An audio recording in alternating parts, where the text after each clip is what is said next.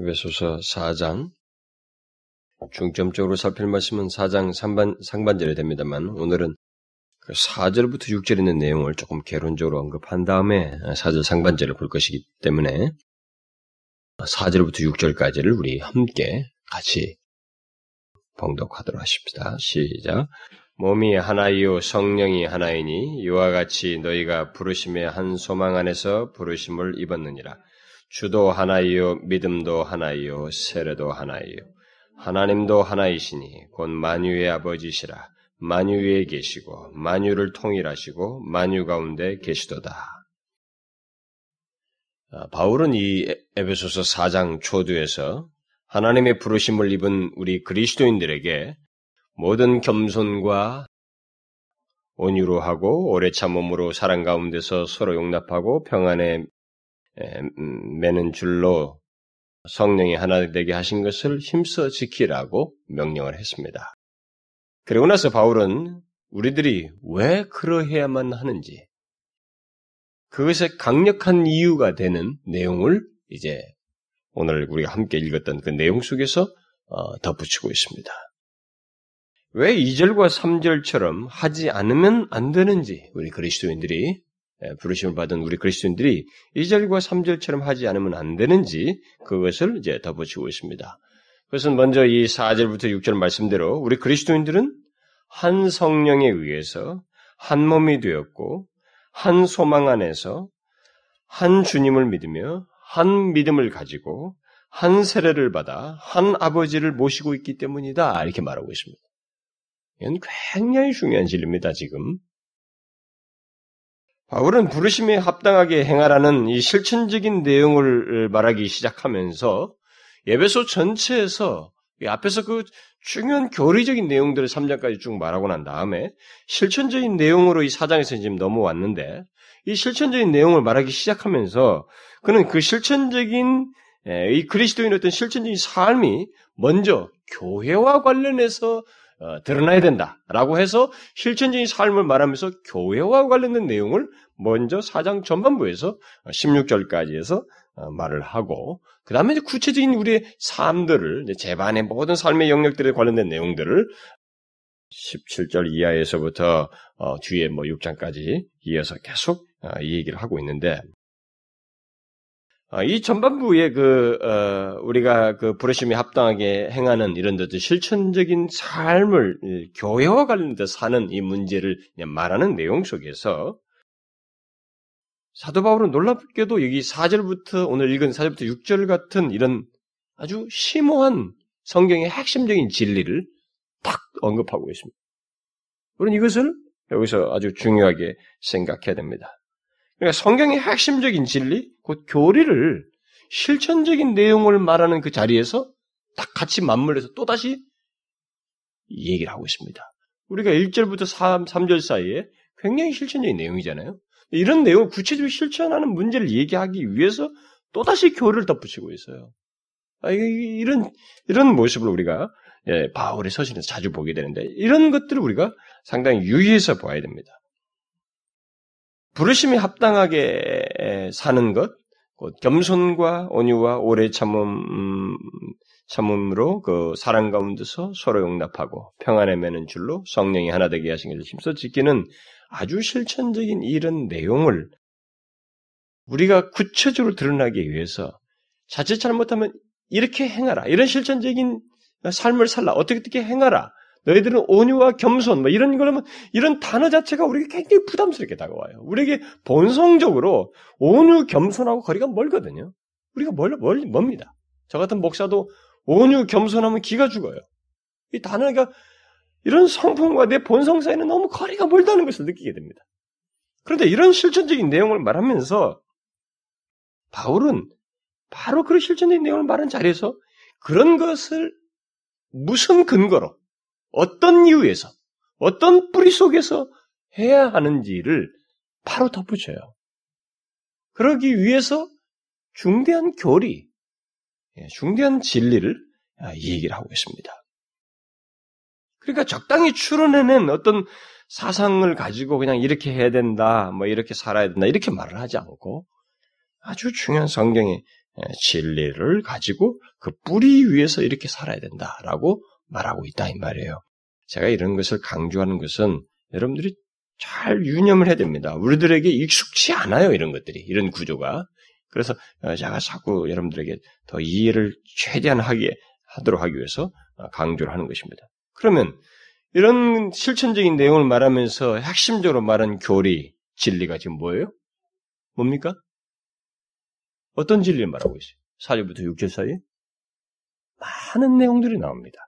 세부상으로 보면 뭐 믿음 뭐 이런 것도 뭐 몸이 하나이다 무슨 믿음 무슨 하나이고 세례 소망 한 소망 뭐 이런 얘기 나와요. 그러나 더 중요한 것은 삼위 하나님을 얘기하고 있다는 거예요. 그 근거에서 이런 실천적인 내용을 말하고 있다는 사실입니다. 우리는 이런 바울의 설명을 통해서 분명한 것을 깨닫고 배워야 됩니다. 뭐예요? 우리의 실천적인 삶, 그리스도인으로서의 실천적인 삶, 교회, 그리스도의 교회 안에서의 어떤 실천적인 삶뿐만 아니라 우리 모든 삶에서도 마찬가지예요. 특별히 교회와, 교회에서 어떤 삶과 관련해서 우리 어떤 실천적인 삶과 모든 행위는 성경의 진리, 교리에 뿔을 두고 있어야 된다는 거예요. 무슨 말인지 알겠어요? 그리스도인의 삶이라고 하는 것은 어떤 행동, 뭔가를 행하고자 하는, 행하는 이런 행위들은 뿌리가 있어야 돼요. 그 뿌리가 뭐냐? 성경의 진리예요. 교리에 뿔을 두고 있어야 됩니다. 이 세상에는 통념들이 돌아다니고 있습니다. 예, 여러분, TV를 보고 있으면 여러분들의 머릿속에 싹 집어넣는 가치관이 싹 들어와요. 아, 저렇게 살고 싶다. 저럴 때는 저렇게 행동하고 싶다. 그래서 뭐, 수많은 사랑 얘기, 사랑 타령 하니까 요즘은 1대1 사랑은 재미가 없어서 막 삼각, 사각, 오각으로 뒤집어 막 섞어가지고 말장난하는 거거든요. 여러분, 여러분이 작가라고 한번 생각해 보세요. 작가라면은 인기가 있으려면 어떻게 든 꼬아야 되잖아요. 머리를 더 콜려야 된다. 저한테 작가라고 해도 저는 그렇게 꼬겠어요, 만약에. 응? 사람들 마음을 해. 그 제가 연속구 같은 거 보지 말라는 거예요. 어, 그 다음 말, 무슨 말 나올지 내가 미리 맞춘다고. 제 아내들. 그럼 귀신 같다 그래. 목사한테 귀신 같은 게 뭐 있어, 사실은. 그게 뻔하거든요. 근데 우리들이 그런 가치, 되게 돌아다니는 통념, 이 세상의 가치관 있잖아요.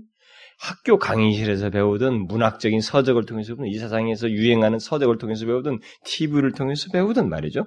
이런 것들을 통해서 우리들이 배우는 이 돌아다니는 이 관념들 어? 그런 것들에 의해서 우리들의 생애와 삶을 사는 것이 아니다는 거예요. 우리들은 그리스도인은 이 에베소서 말은 그리스도인은 이미 1장부터 3장 에서 얼마나 독특한지, 얼마나 특별한지, 얼마나 견고한 기초를 가지고 있는데 충분히 언급했습니다.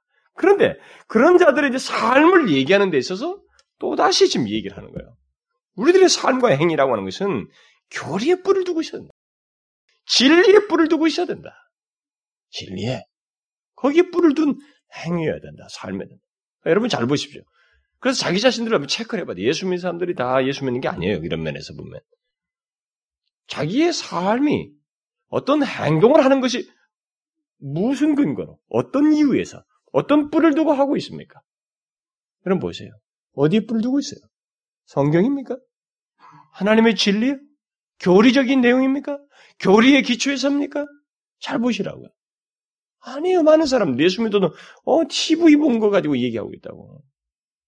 그런 가치관에 다 쪄들려 가지고 안 적용을 안 해요.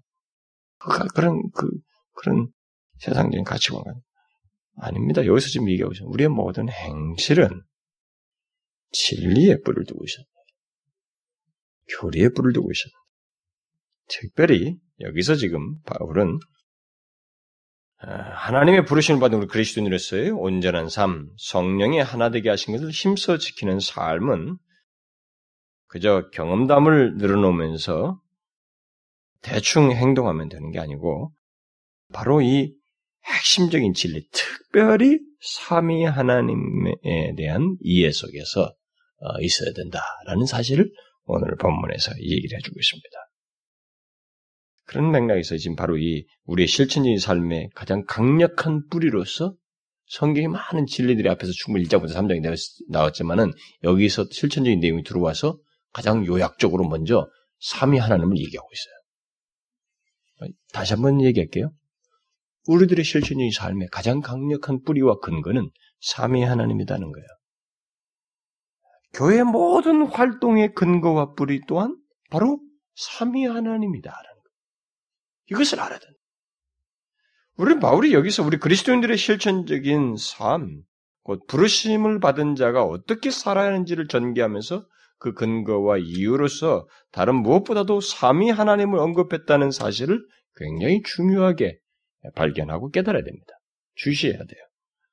다시 말해서 바울이 여기서 우리들이 성령이 하나 되게 하신 것을 힘써 지켜야 하는 이유와 근거로서 너희들이 구원받은 자이니까 또 이런저런 은혜를 입었으니까 너희들은 택한 백성이요 하나님의 자녀이니까 라고 하는 등등의 더 설득력 1장부터 3장 사이에 말은 그런 내용보다도 더 근원적인 이유 그리고 가장 강력한 이유와 근거인 삼위 하나님을 얘기하고 있어요. 이것을 우리가 주목해야 된다 이겁니다.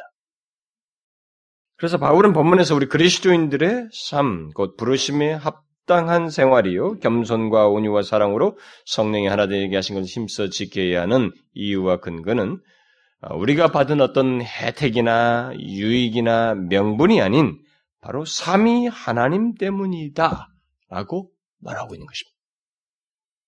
삼위 하나님께서 우리를 하나 되게 하셨고 하나로 두셨으니 두, 두셨고 또 하나로 있도록 역사하시고 있기 때문에 우리는 1장부터 1절부터 3절에 말한 것 같이 우리 그리스도인으로서 이러이러한 삶이 있어야 한다라고 말하는 거예요.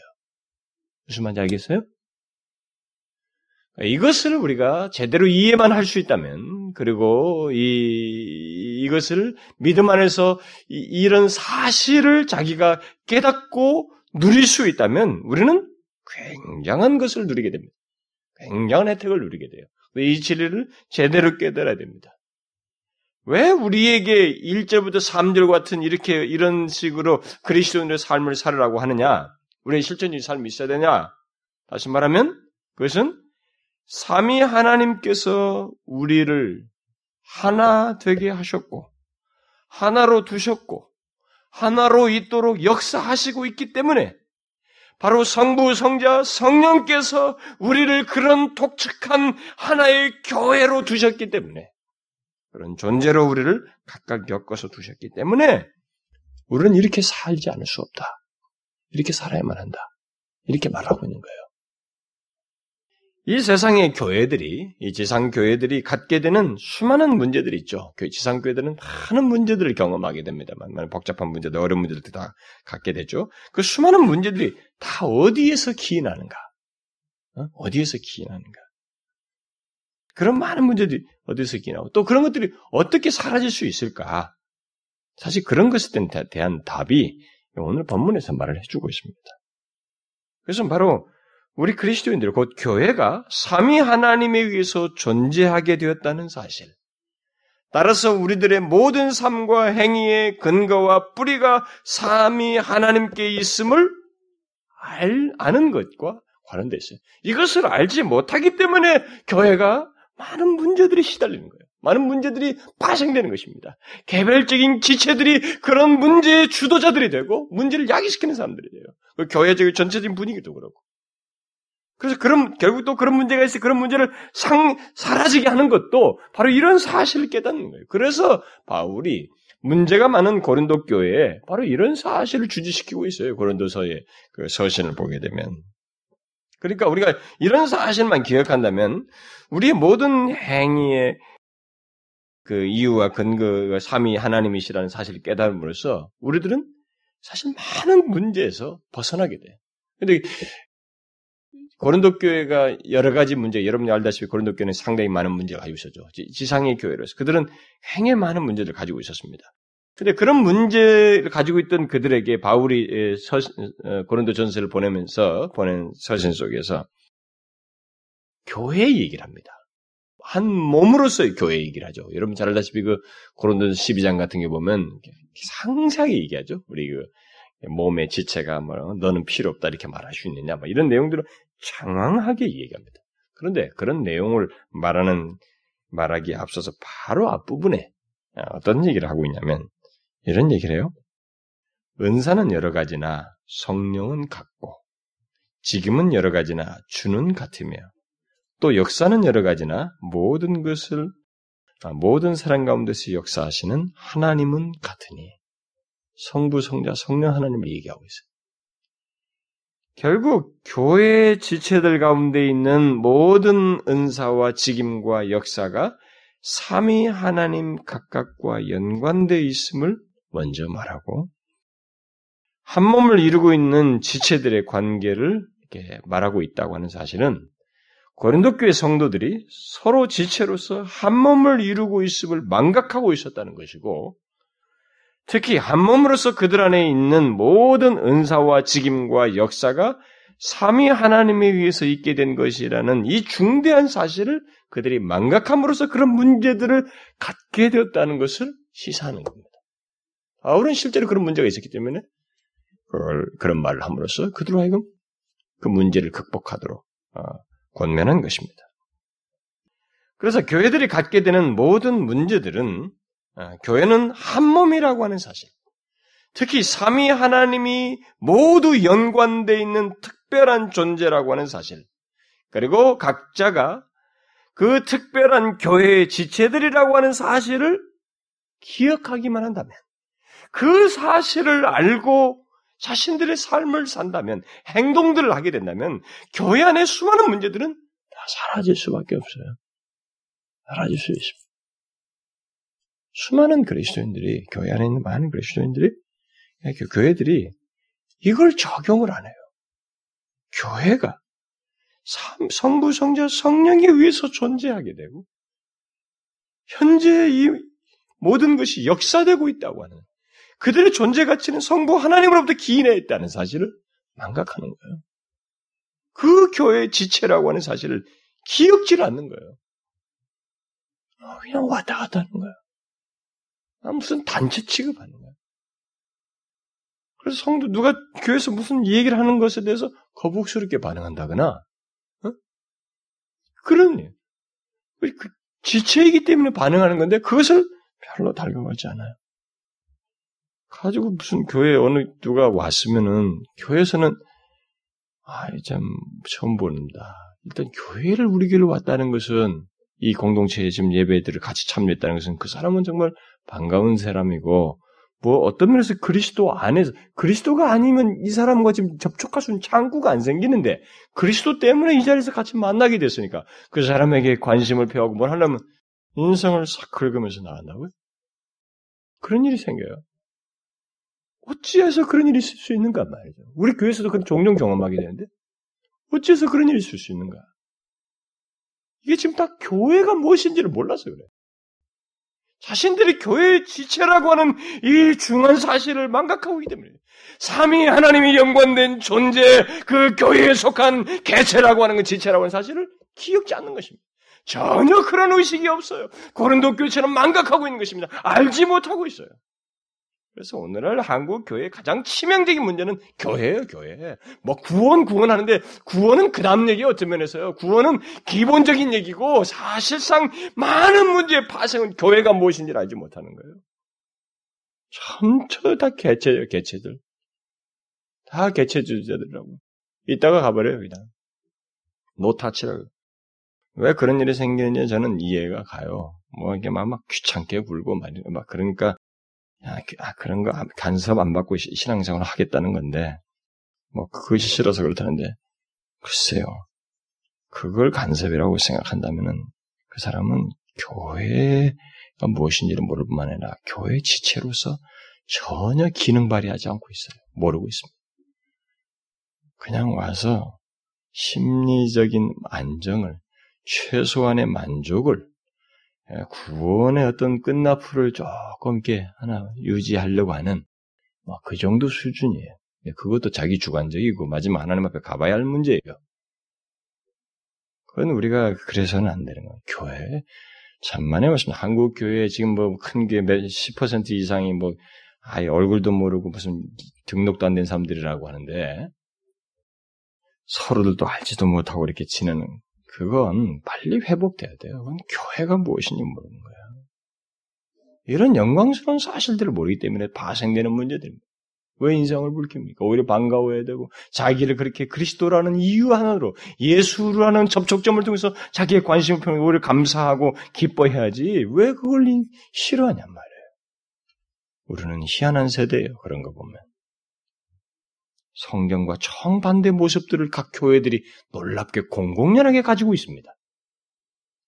고린도 교회는 그런 걸 모르기 때문에 자기들끼리 파당을 짓고 나뉘고 뭐 아볼로파요 무슨 뭐 개밥파요 자기들 마음대로 했어요. 그렇기 때문에 그런 사실을 난 바울은 그의 서신에서 교회의 본질이 무엇인지를 역설하지 않을 수가 없었습니다. 그래서 교회에 대한 얘기를 한 거예요. 뭐 은사가 중요한 게 아니고 사실 교회부터 얘기하는 거예요. 교회가 무엇인지를 알아야지 은사도 그 안에서 활동되는 것이지. 그래서 교회를 얘기해요. 오늘 본문에서도 바울은 우리들은 한 성령에 의해서 한 몸을 이루고 있는 자들이다 이렇게 말하고 있습니다.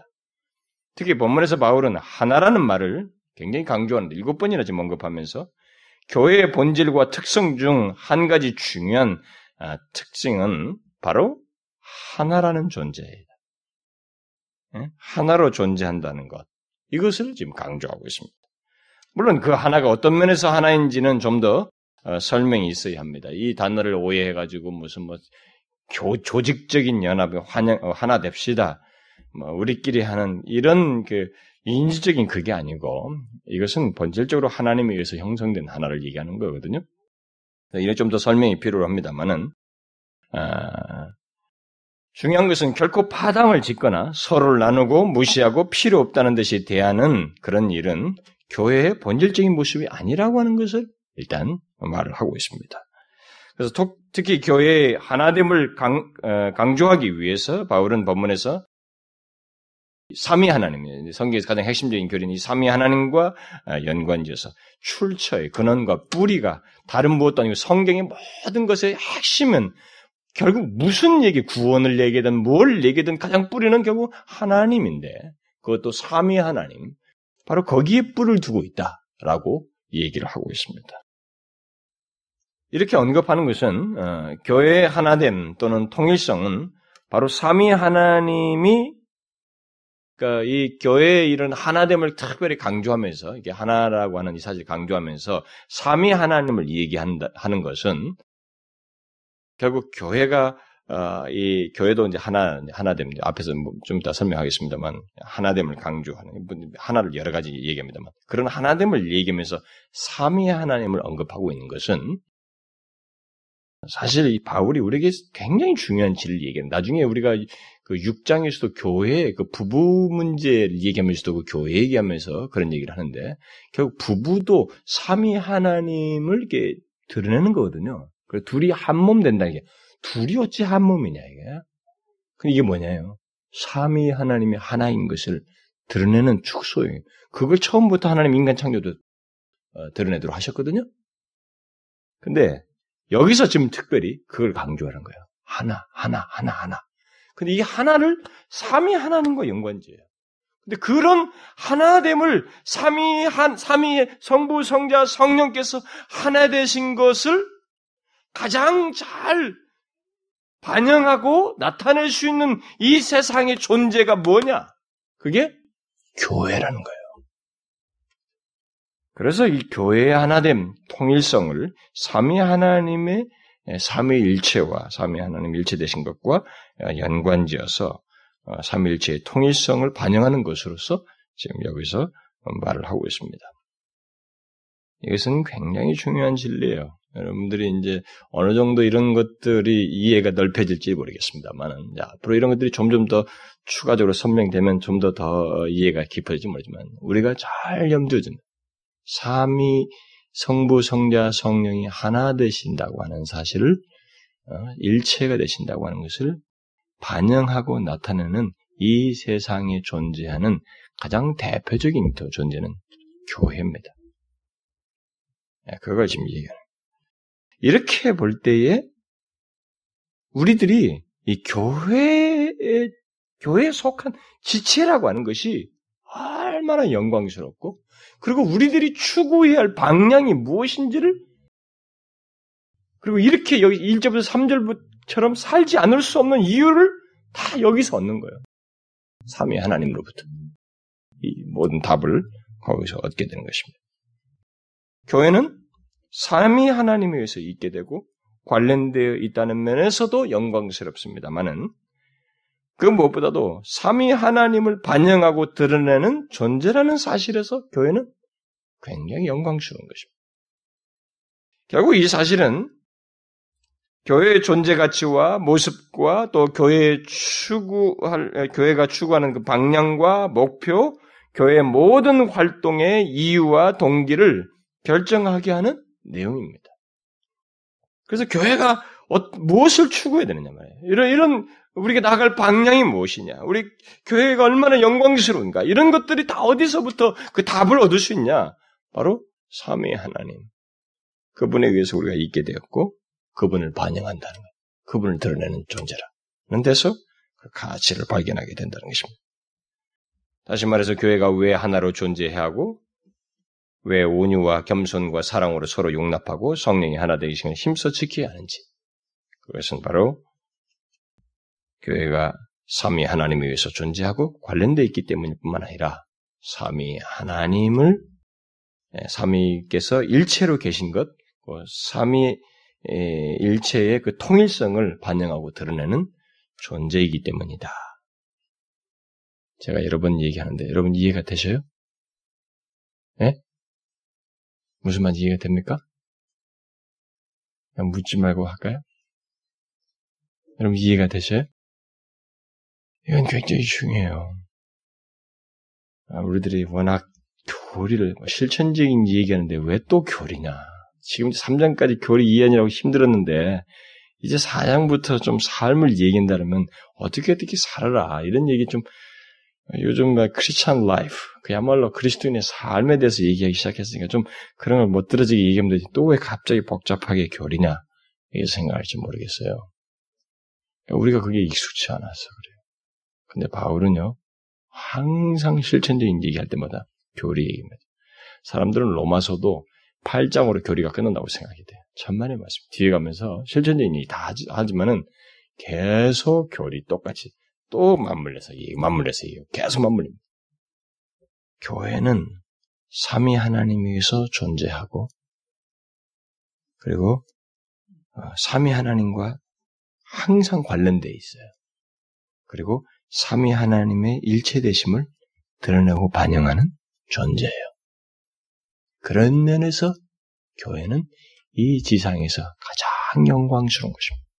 그래서 우리가 3장에서 보았던 것처럼 이런 교회를 이 세상에 세워서 구원을 이루시고 하나님의 뜻을 이루신다고 하는 이 사실을 천사들이 경이롭게 깨닫고 놀라는 거예요. 어? 놀란다. 그래서 하늘에서 정사와 권세자, 권세들에게 하나님의 각종 지혜를 알게 하셨다. 이 교회를 통해, 교회로 말미암아서. 그들이 그리고 이 사실 통해 놀랜다. 이 교회를 통해서 놀라게 되는 거예요. 아, 삼위 하나님이 일체가 되신 것을 교회를 통해서 드러내시는 놀라운 이런 구원을 그렇게 또 이루시면서 드러내시는 것이 그들에게는 경이로운 하나님의 지혜로 보여진 것입니다. 이런 맥락에서 교회에 지체된 자들은 자신의 존재 가치를 발견하게 해야만 하는 거예요. 자신이 얼마나 이런 면에서 영광스러운지. 그리고 자신의 행동과 삶, 특히 지체들과의 관계 속에서 자신들의 삶이 어떠해야 하는지. 그 답을 삼위 하나님이 자신의 일체되심을 반영하기 위해서 교회를 두셨다는 사실 속에서 답을 얻어야 돼요. 그래서 교회 안에서 가장 중대한 주약이 뭐냐면 하나를 깨뜨리는 거예요. 하나 되게 하심을 힘써 지키는 게 아니라 이것을 깨뜨리는 것입니다. 분당, 바당. 교회 안에도 우리가 이 세상에서 이 하던 버릇이 있잖아요. 이게 자기를 좋아하다가 다른 사람을 좋아하면 시기가 생겨가지고 이 딱 분리시켜버리고 싶고 말이야. 어? 그래가지고 뭔가 이렇게 꼬인 마음들이 드러나요. 이 교회 안에 들어와서도 그 습관이 버리거든요. 그것이 이런 사실들을 통해서 부서져야만 하는 거예요. 우리는 이제 그리스도의 지체가 된 자들은 그것이 우리에게 어울리는 삶이 아니에요. 우리는 삼위 하나님의 일체되심을 드러내고 반영하는 그 교회의 지체로서 부름받은 자들이다. 그래서 하나 되게 하심을 힘써 지켜야만 한다. 온유와 겸손과 사랑으로. 그렇게 말하는 것입니다. 여러분은 자신이 그런 존재라는 것을 알고 삶을 살면서 교회 생활을 하고 있습니까? 이런 사실을 알고 있습니까? 자신의 행동과 삶이 삼위일체 하나님의 통일성을 반영하고 나타내는 한 지체로서 존재한다는 것을 알고 다른 지체들을 대하고 교회 안에서 여타의 활동과 어떤 섬김을 하고 있느냐는 거예요. 고린도 교회는 그런 사실을 모르거나 잊고 자신들을 하나의 독립된 개체로 생각을 했습니다. 그래서 자기들을 드러내고 자랑하고 서로를 판단하고 심지어 하나님께서 주신 은사까지도 우열이 있는 것처럼 서로 자랑하면서 그 은사들이 자기 자신들에게 속한 것이냐, 또 독립된 것이냐, 그런 것들을 이렇게 발휘하고 말이죠. 자랑하고 그랬습니다. 그것은 모두 교회가 무엇인지를 알지 못해서 하는 행동들이다라는 거죠. 특히 교회란 어, 성부와 성자, 성령 하나님께서 일체로 계시는 것을 반영하는 존재라는 것을 전혀 알지 못하고 그들이 행동하고 있었습니다. 어, 알았다면 그럴 수가 없어요. 전혀 모르고 그렇게 행동을 하는. 자기 마음대로요. 독립적인 개체처럼 절대로 그리스도의 교회는 독립적인 개체로 존재하지 않습니다. 독립적인 개체로 존재하지 않아요. 그래서 교회 왔는데도 이게 이게 예, 자기를 이렇게 독립적인 개체처럼 말이죠.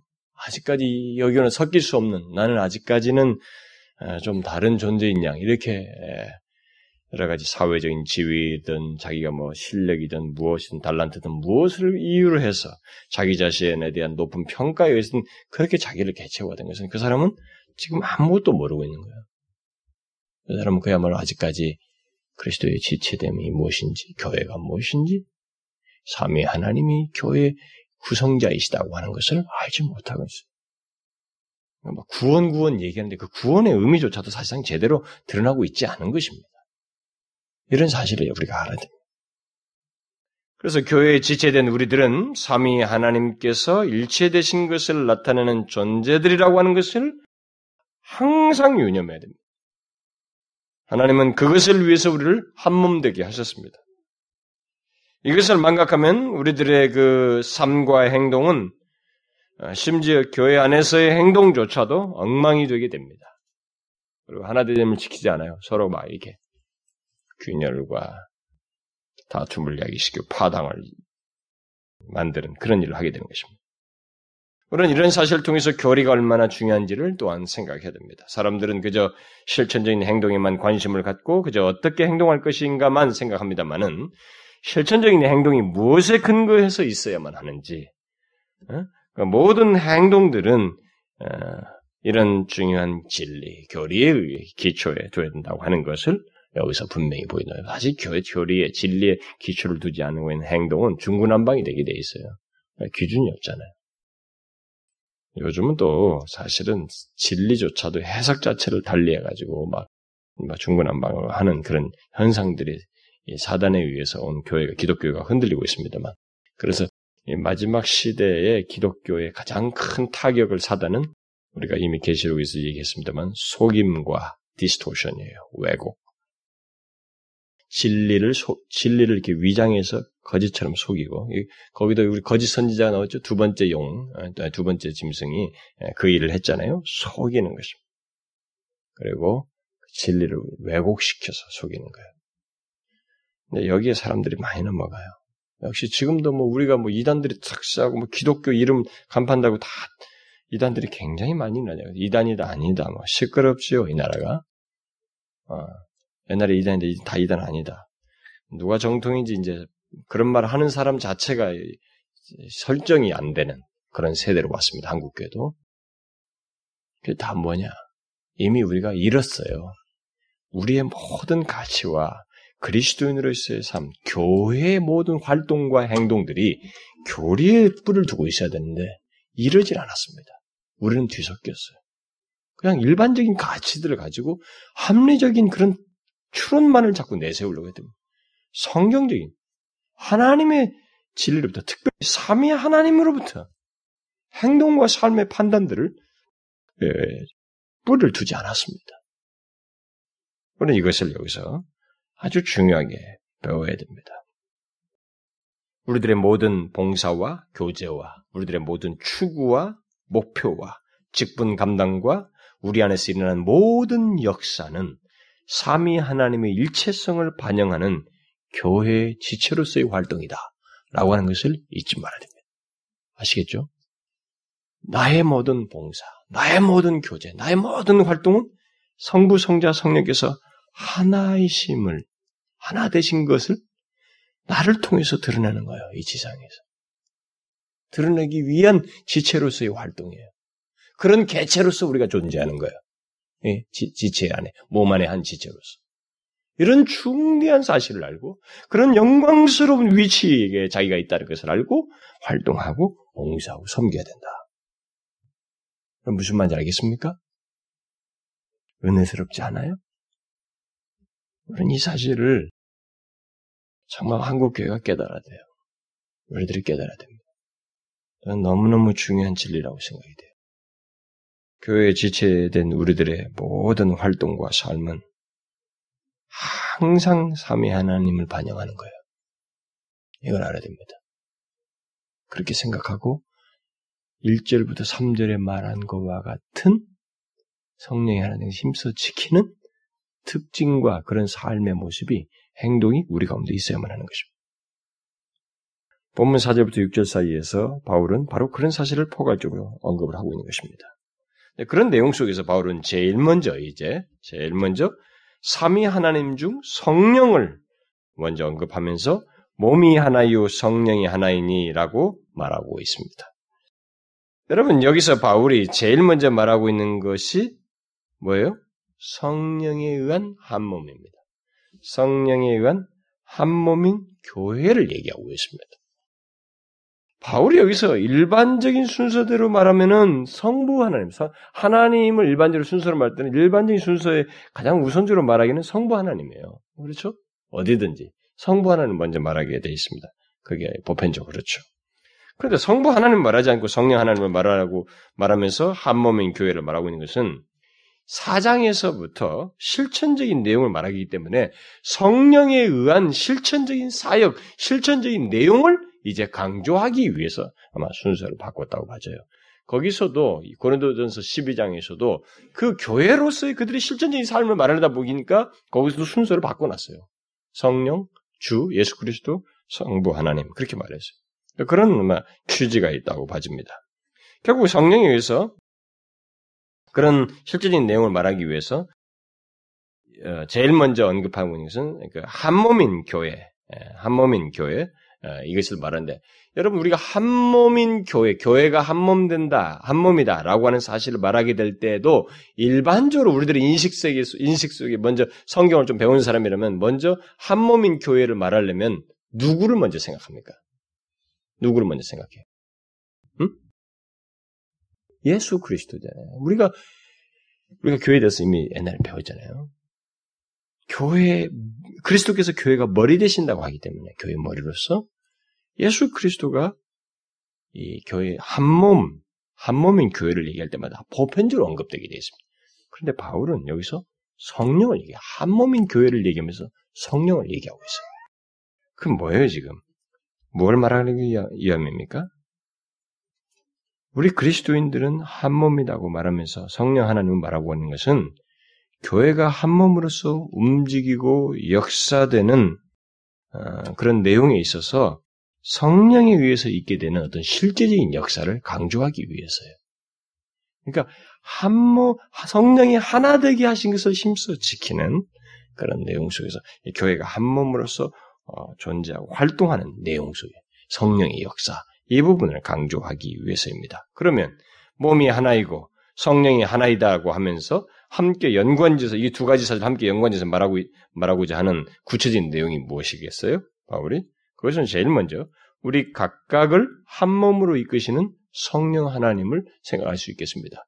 여러분과 제가 각각이 개별적인 존재로 다 있었습니다. 근데 우리 각각을 성령 하나님께서 우리를 한 몸으로 이렇게 구성되도록 역사하신 어떤 그 성령의 역사를 말하기 위함이라고 먼저 있겠죠. 그게 뭐예요? 어떻게? 어떻게 우리가 각각 이 세상에 태어난 각 개체들이 그리스도의 몸인 한 몸 안에 들어오게 됩니까? 어떻게 들어와요? 여기서 한 몸은 어, 지금 이 지상교회가 아닙니다. 그야말로 그리스도를 머리로 한 신비스럽고 보이지 아니하는 지금 현재로서 우리에게 볼 수 없는 보이지 아니하는 한 몸이에요. 완전한 그리스도의 참된 백성들의 한 몸입니다. 이 한 몸에 어떻게 들어와요? 거듭나지 않으면 못 들어오는 것입니다. 바로 그 얘기예요, 지금. 아, 그런 것과 연관을 있습니다. 성령이 우리 각 사람을 어, 어떻게 교회의 지체가 되게 하는가? 그것은 다시 태어남대로 역사함으로써 곧 하나님의 생명을 얻게 하심으로써 교회의 지체가 되게 하는 것입니다. 그 유일하고 영원히 있게 될 그 신비스러운 이 교회, 그 교회의 지체가 되는 것은 오직 성령에 의해서 거듭남으로써만 속할 수 있습니다. 이, 이런 사실을 놓고 보면 이 세상의 가시적인 교회는 이 부분에서 조금 우리의 생각과 좀 다른, 사실과 다를 수도 있죠. 이 세상의 가시적인 교회들은 거듭나지 않은 사람들도 포함될 수 있습니다. 그렇죠? 어, 우리는 사실 세례를 주어도 이 사람의 거듭나지 않은 사람인데 세례교인으로 이 교회 멤버로서 존재할 수 있습니다. 이 세상의 교회는 거듭나는 사람들이 포함돼요. 그러나 한 몸인 이 불가시적인 교회, 보이지 않는 교회는 오직 성령으로 거듭난 자, 하나님의 생명을 소유한 자들로만 구성되어 있습니다. 이런 맥락에서 이 한 몸인 교회와 성령, 한, 한 성령을 이렇게 연관이었다고 볼 수 있습니다. 또 다른 연관에서 또 다른 강조점을 있는 것은 성령께서 지체된, 에, 지체된 우리들을 한 몸으로 연합시킨, 연합시키는 사실을, 어, 이런 역사를 또 성령께서 하신다는 사실 때문에 어, 연관지었다고 볼 수 있습니다. 이 에베소 4장 3절에서도 우리들을 한, 하나 되게 하신 예, 그분은 성령 하나님이다. 이렇게 말하고 있죠. 또 고린도전서 12장에서도 우리가 유대인이나 헬라인이나 종이나 자유자나 다 한 성령으로 세례를 받아 한 몸이 되었고 또 다 한 성령을 마시게 하셨느니라 이렇게 말하고 있습니다. 성령은 종족과 나라와 신분과 남녀노소를 막론하고 모든 사람들을 한 몸으로 연합시키시는 일을 하십니다. 그래서 지금 뭐 원근 각체의 뭐 인종과 색깔을 피부색을 다 달리해도 이 각각 사람들이 어뭐 어, 나이 든 사람 나이, 어린아이 뭐 상관없습니다. 이 여기 개체 다 교회 지체로 들어오기는 그래서 그들이 하나 한 몸으로서 연합되게 하는 일을 성령께서 하시는 것입니다. 성령은 모든 세대의 모든 사람들을 한 몸 되게 하시는 이 일을 하시고 또 한 몸으로서 유지되도록 역사하시는 그런 분이십니다. 특히 이 일을 어떻게 하셔요? 각 사람에게 성령은 거하셔, 거하심으로써 그 일을 하시는 것입니다. 성령은 거듭난 그 사람들 모든 개체들 가운데 거하시는 분이십니다. 그래서 이 거듭난 모든 사람들에게 거하시는 이가 바로 한 성령이기 때문에 이 교회는 교회에 속한 그리스도의 진정한 몸에 속한 이 지체된 자들은 통일성이 있어요. 통일성이 있습니다. 그리고 공통점도 많고 이제 그런 건 좀 더 언급하겠습니다만 많이 같아요. 같은 부류예요. 확실히. 그런 특성을 갖게 되었습니다. 성령이 수많은 사람들을 이렇게 한몸으로 연합하는 성령에 의하지 않으면 이런 한몸됨의 이런 연합이라고 하는 것은 하나됨이 갖는 것은 불가능해요. 불가능합니다. 세대를 거쳐서 뭐 이 앞서서 죽었던 선, 순교자들이나 수많은 사람들 이들이 다 이 한 몸 안에 개체로 존재하는데 이런 일을 하시는 이는 성령이에요. 시대를 초월해서 종족을 넘어서서 공간을 넘어서서 이런 맥락 속에서 바로 이런 실천적인 내용 때문에 아, 몸이 하나인 것과 성령이 하나이신 것을 연관짓고 있습니다. 그리고 이 한 몸과 한 성령을 연관지은 또 다른 내용을 하나 말하자면은 한 몸인 교회가 한 성령에서 역사되고 있기에 그리스도의 교회 또는 그 교회의 지태된 자들은 모두 추구하는 것과 목표하는 것과 드러나는 열매가 똑같습니다.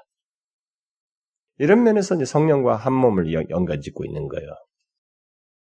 여러분 성령으로 거듭난 사람들, 교회 지체된 사람들, 그 사람들을 보라고요. 뭐 한국이든 뭐 아프리카든 뭐 어, 유럽이든 뭐 어? 미국이든 간에 그들이 다 추구하는 게 뭡니까? 방향이 똑같습니다. 방향이 똑같아요. 추구하는 게 목표가 똑같습니다. 그리고 그들이 맺는 열매는 일명 성령의 열매입니다. 정령 거듭난 사람들이라면 거듭난 사람들이 맺는 열매는 일명 성령의 열매예요. 거듭나기 이전에 그, 그 사람들은 그리스도의 지체가 되기 전에 그들은 추구하는 것과 맺는 열매가 온통 썩어질 것들이었습니다. 온통 썩어질 것들이에요. 그러나 그리스도의 지체가 거듭나서 그리스도의 지체가 된 그 다음에 그들은 한결같이 추구하는 것이 그리고 그 맺는 열매가 성령의 열매예요. 이전에 온유 같은 걸 알지 못했는데 온유, 겸손, 사랑, 오래 참음, 절제 이런 걸 한다고요. 이런 열매들이 드러나요. 절제가 어디 있어요? 내 본성대로 하고 싶으면 다 하는 건데 욕심 다 챙기고 말이죠.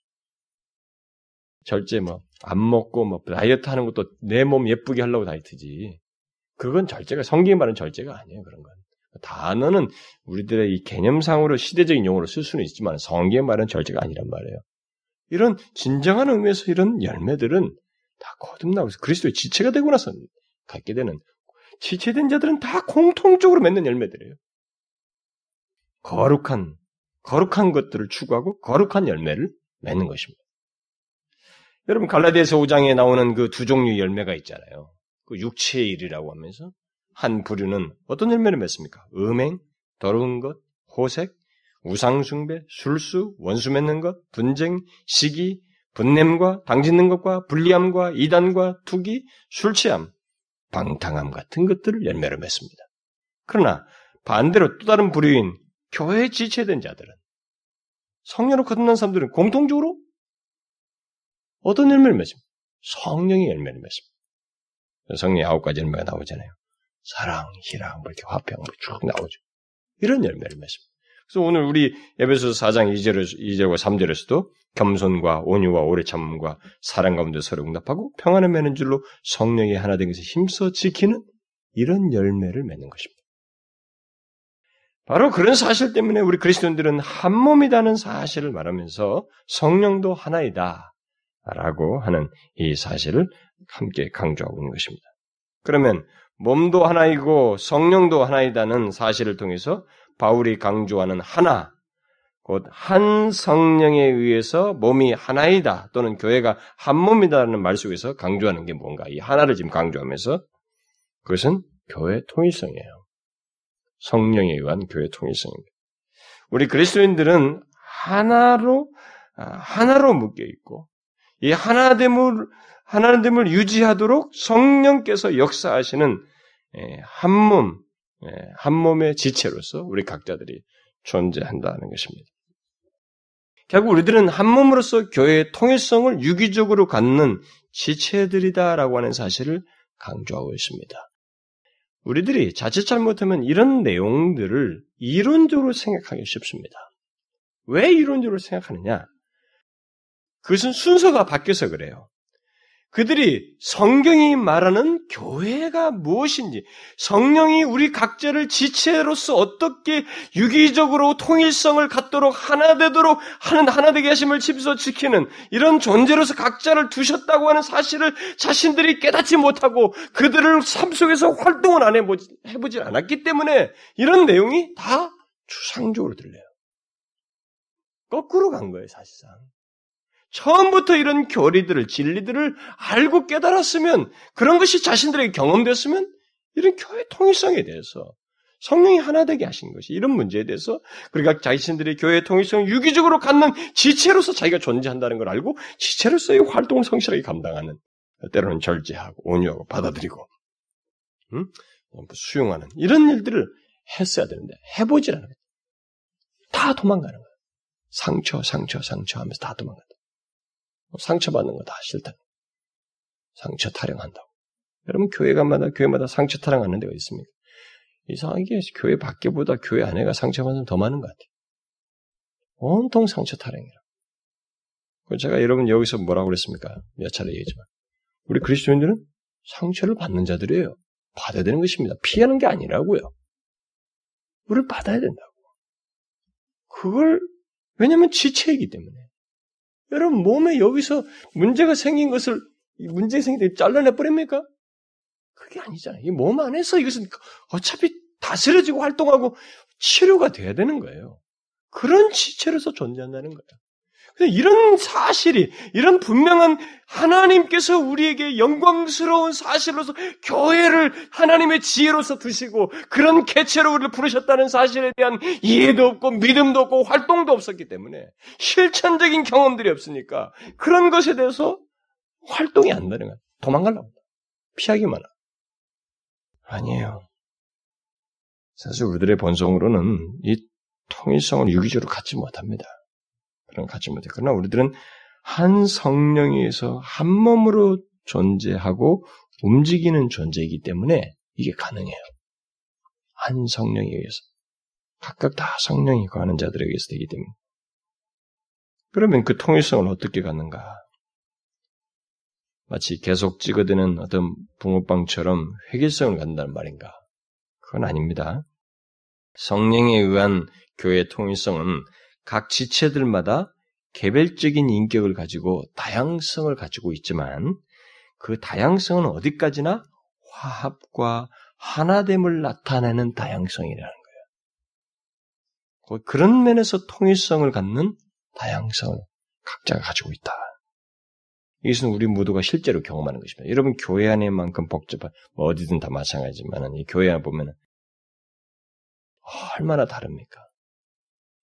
정말로 다릅니다. 우리는 우리 중에 뭐 이렇게 요사한 사람은 사실 부부도 안, 안, 안 다, 다른데 얼마나 다릅니까 여기 다 다양해요. 그러나 우리들이 그 다양한 것이 하나로 이렇게 모아집니다. 어떻게 그게 가능해요? 방향이 추구하는 것이 하나로 모아지고 목표가 같고 이, 이 모든 것이 이게 한 방향으로 모아져요. 그러니까 분명히 우리들은 개성도 다르고 은사도 다르고 모든 것이 다양성이 있습니다. 그런데 다 모아져. 그래서 그 하나로 나아가는데 우리들 뜻이 일치가 됩니다. 그런 맥락에서 우리가 서로 화합하고 동력하고 유기적으로 움직입니다. 이게 바로 한 성령에 의해서 한 몸으로 있는 교회 지체로서 우리가 있기 때문에 그렇습니다. 마치 한 몸 안에 여러 지체가 있지만 한 몸 안에서 각 지체들이 유기적으로 조화롭게 움직이는 것처럼 그렇게 움직이는 것입니다. 이런 면에서 그리스도의 몸 안에 있는 우리들 중에 그 누구도 중요치 않은 사람은 없어요. 다 중요합니다. 교회 안에는 지체된 자들은 모두 중요해요.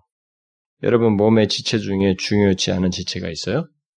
있습니까? 손톱 한번 빼볼까요? 이거 없으면 우리 죽습니다, 정말. 못 견딥니다. 여러분, 여기 손톱 위에서도 이게 뭐 하나 일어나잖아요. 이게 뭔가 문제가 생겨서 그것도 우리한테 힘들어요. 중요치 않은 부분이 하나도 없습니다. 아무리 덜 중요하다고 생각을 한다 해도 그것이 없이 몸이 움직이기가 어려워요. 그리고 균형이 원래 한 몸의 그 아름다운 모습과 온전한 모습이 다 깨져버립니다. 손상을 입어요.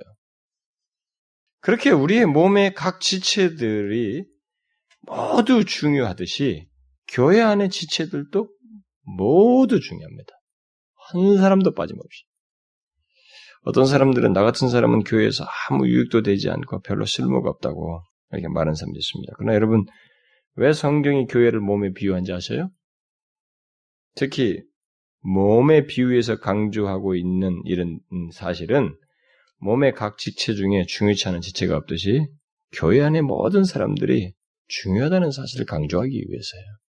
종이나 자유자나 뭐 남자나 여자나 알고 싶 모든 사람 다 중요하다는 사실을 강조하기 위해서입니다. 바로 그런 맥락에서 바울은 고린도 12장에서 몸의 비유를 말하면서 우리의 아름답지 못한 지체가 더욱 아름다운 아름다운 것을 얻는다 그랬습니다.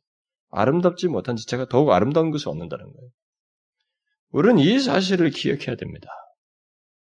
그리스도의 교회 안에 아름답지 못한 지체, 중요치 않은 지체는 한 사람도 없어요. 한 사람도 없습니다. 물론 보이지 않는 신비스러운 교회에 속하지 않은 자가 이 가시적인 교회 안에 있을 수 있고, 그래서 가시적인 교회 안에서는 실망스럽고 또 대하기 힘든 그런 사람도 있습니다. 그러나 우리가 주의할 것이 있습니다. 그 사람이 누구인지 어떻게 합니까? 실수했다고 해서 그 사람은 이 가시 어, 보이지 않는 교회의 지체가 아니라고 단정 지을 수 있습니까? 없습니다. 왜냐하면 신, 실제로 보이지 않는 그 교회, 그리스도의 교회, 지, 그 보이지 않는 교회에 속한 자도 사람을 실망시키거든요. 상처를 줍니다. 문제가 있어요. 그렇기 때문에 우리는 그렇게 단정 지을 수 없습니다. 그래서 너는 필요가 없다, 교회에 있으나 마나 하다고 이런 말을 우리는 그 누구에도 해서는 안 되는 것입니다. 그것은 큰 죄를 범하는 것입니다. 우리는 일단 본문 말씀대로 그리스도의 교회에 지체된 자는 모두 중요하며 없어서는 안 된다는 존재, 한 몸으로서 우리가 있다고 하는 것을 기억해야 됩니다. 그래서 언젠가도 인용을 했습니다만 로이존스 목사가 말한 대로 성도들이 이 예배당에 앉아 있는 것만으로도 의미가 있다는 거예요. 왜냐하면은 설교자 앞에 빈자리가 있으면 설교자가 실망한다는 거죠. 실망함으로써 위축되고 여러 가지 영향을 미친다는 겁니다. 여러분 악순환이 계속되는 거거든요. 호응이 없는 설교를 하기가 설교자들이 쉽지가 않아요. 한 번, 두 번은 하지 모르지만 그것을 반복하는 때는 대충 하고 싶은 거예요. 사람들이. 그래서 그래서 인간 설교자들이 그런 게 있어요. 많이 모이는 집회에 좀 더 특별하게 준비하려고 그러고 만 적게 모이는 시간은 좀 가, 가볍게 하려고 하는 그런 유혹이 빠진 그 유혹은 잘못된 거거든요. 잘못된 거예요. 그래서 예배에 꾸준히 참여하는 것조차도 가치가 있다는 거죠. 그런 맥락에서 교회 안에 모든 사람들이 가치가 있어요. 예배당에 와서 앉아있고 계속 참여하는, 아, 그거, 그런 모든 사람, 그 모든 사람의 행동, 그 모든 행동도 다 가치가 있다. 우리는 한 몸에 지체된 사람들입니다. 여러분 이 사실을 잊지 말아야 됩니다. 이걸 잃어버리면 우리의 신앙생활은 다 풀려요. 한 몸이랄. 예수 믿는 우리들은 한 몸 된 지체예요. 한 몸 안에 있는 지체들입니다. 성령에서 한 몸 된 자들입니다.